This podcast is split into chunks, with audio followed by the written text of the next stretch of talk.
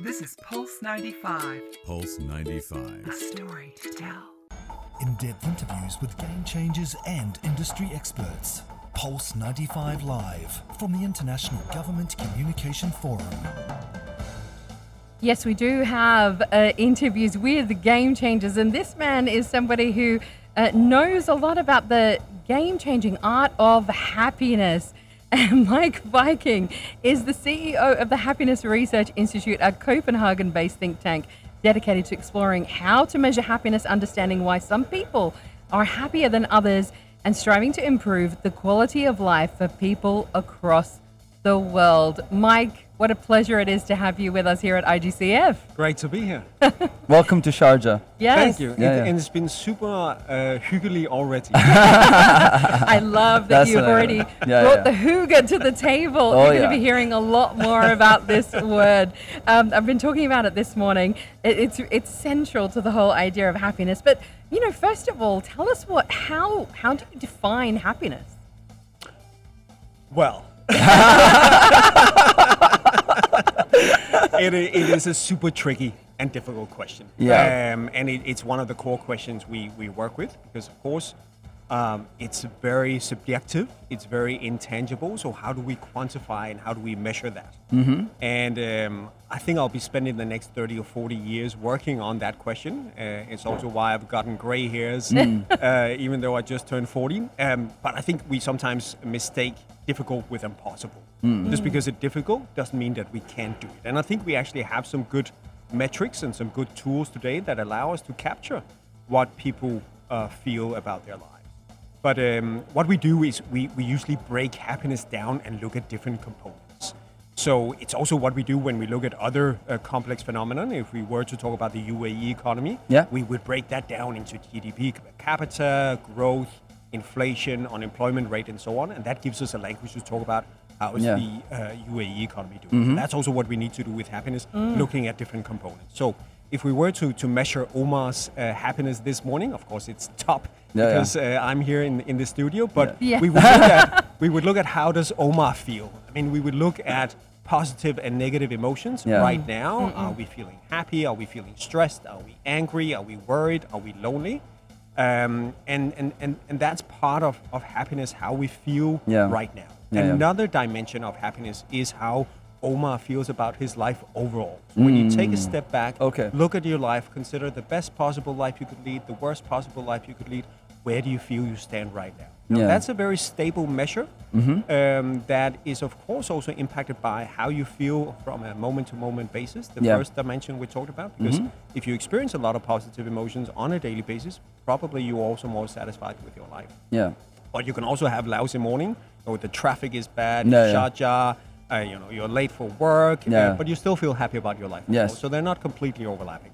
And then thirdly, what we look at is whether you have a sense of purpose or meaning in life. True. So do you have a sense of connection with your community, with your family? Do you have a sort of greater sense of, of, of purpose, uh, which is an important part of, of happiness as well. So it goes back to Aristotle, who believed that the good life was the meaningful life. So that's what that's what we try to do. We break happiness down into different components, different ingredients. A- Yeah. A, rich life is, is hopefully a life with a lot of positive emotions, a strong sense of purpose, but also an overall life satisfaction. And then if I can geek out for a minute, and so I, I know Oh it's yeah, already I a love this. You can geek all the way out. Oh yeah, I love it.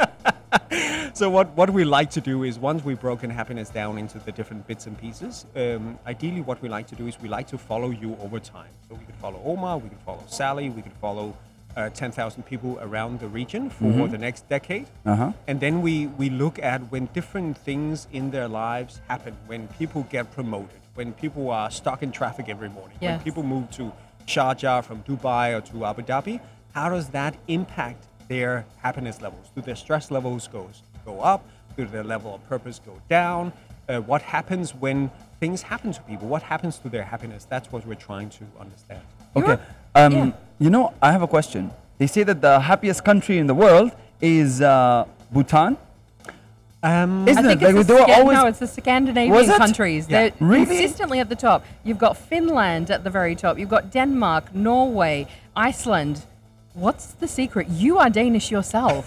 Yeah. What is the secret to this? Look, I can tell you one thing quickly, if I may intervene. Like last year, I was in Iceland, and I'm telling you, Yes. Heaven on Oh, earth. He didn't want to come I come was back. there. I didn't want to leave. I didn't was wanna there come for back. 10 days. And I was like, listen, first of all, you have the best milk in the world. because I drank like six or seven cappuccinos a day. I couldn't believe the milk was so tasty. And the yogurt is unbelievable. Yeah. Oh yeah. Then, secondly, they Because have the, the, cows are happy. the salmon I ate was like heavenly. Ooh. And yes. And of course, I had a lot of avocado because I don't know what it is there, but everybody loves to have avocado with like lemon and like salt. I don't know. Yeah, is it a thing, right? Now you just you've given away the secret. Ah, yeah, it was amazing. Yeah. No, so so so you're both right. I mean, the, the reason why you mentioned uh, Bhutan Omar is that they have navigated with something they call gross national happiness for the past 40 years. So every political decision in Bhutan is based on is this going to improve happiness for our people or not. So so they are actually one of the reasons why I work uh, in the field I do today because they put happiness on the agenda for the UN um, back in, in, in 2011. So Sally is also correct in terms of, of the Scandinavian or the Nordic countries.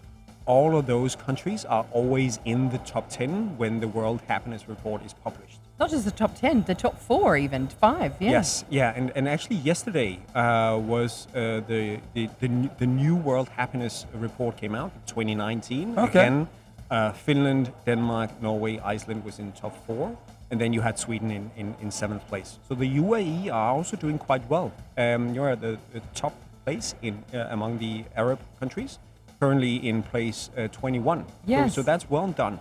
So and, and as, as you're, you're correct in terms of, of the Nordic countries, there is a secret sauce up there. There is a, a Nordic model Yeah. uh, that is relatively good at converting wealth into well-being. I think it's because you guys pay so much tax. It is That you guys are happy. It, it is actually it is part of it's part of it. So so the majority of Danes say they're happy to pay their taxes. Nine out of ten Danes will say are happy to pay their taxes, even though, and and brace yourselves, listeners, we pay f- around fifty percent of our income in tax. But we see it as an investment in collective investment in the public. We see it as investment in infrastructure. We see it as investment in healthcare. We see it as investment in education. So that means because we pay a lot into this collective investment in quality of life, there's simply less to worry about. There's Yeah. less to compete for. There's more focus uh, or more time to focus on family, to what really matters, to what drives quality of life. So that's that's part of the secret sauce. Uh, it sounds like a horrible ingredient, taxes for, for happiness. but it makes But makes it actually brings the dish together. You Yeah. have to. I mean, i you know, that has to be invested in somewhere. I think another part of your secret sauce is what we referred to just now, which is hygge. Hmm. What is hygge? I just love saying it. Yeah, yeah. And, and your Danish is actually really good. Thank you. Yeah, yeah. Well done, well done. She does really good, like, you know, accents and stuff, impersonation. I'm just I'm, I'm just impressed with this whole model of hygge and hugely. And we're gonna yeah we're gonna talk more about it. But I want you to kind of explain the concept to us. So, so I mean, hygge has many definitions. I think the best short definition is the art of creating a nice atmosphere. Um, but perhaps it's it's best told with a uh, with a story. Uh, and, and and Sally knows this because she's read my book. Yeah. Uh, but I was in, in in Sweden a few years ago, and we had rented a cabin. Um, and uh, it was December, so it was dark, it was cold, and we had been out hiking in the afternoon. Um, and came back inside the cabin and got into our comfy clothes, and, and we started a fire in the in the, in the fireplace. We had also prepared a stew, and and uh, we we got that uh, boiling on the stove, and we were just relaxing, enjoying some some some hot beverages, and and uh, enjoying each other's silent company, and we can sort of hear the the fire in the fireplace and the, the stew boiling, and just relaxing, enjoying life. Oh, I love and, it. And and then one of, of, of my friends said, "Could this be any more hyggelig?" Because that's the adjective of, of the, the word hygge. Huh? And then uh, another friend said, "Yes, if there was a storm outside." Because hygge is also Oh, this feeling of being sheltered from the outside. But it's these situations that we all experience also here in the UAE, where we feel relaxed, we feel we're in good company, we have a sense of togetherness. Maybe we enjoy some simple pleasures, uh, some treats. Here would be dates or something like that. You just had one of our treats. It's called Luqaimat. Yes, We, Luqaimat. we was- introduced you to Yeah. Luqaimat. it was really nice. It's actually yeah. It's it, it reminds me of uh, something we have in Denmark called æbleskiver. which uh, I, listeners, I encourage you not to try and pronounce it because you will you will hurt your tongue. Uh, but but it's this sort of sweet round balls we also uh, have. So It- yeah, It just, I think it's across cultures. Any ball of fried dough dipped in syrup ha- just has to be hoogly. Right. You know, it, it just is just greatness. Right. And it's simple. Yeah, and and again, and this brings me. I, I think it's a super good point, Sally. You know, every culture has this, and and every culture also have hygge moments. Just because you don't have the word for it, of course you experience that in the UAE, in China, in Mexico, places I've been. Of course, there's hygge moments there. What is uniquely Danish is that we have a word that describes that situation. But of course, hygge happens everywhere. We are going to come back uh, with Meik Wiking in just a moment. And Meik, I'm going to ask you to teach us some Hooga words. That's going to be coming up next on Pulse 95 Live from IGCF 2019. This is Pulse 95, Pulse 95. a story to tell.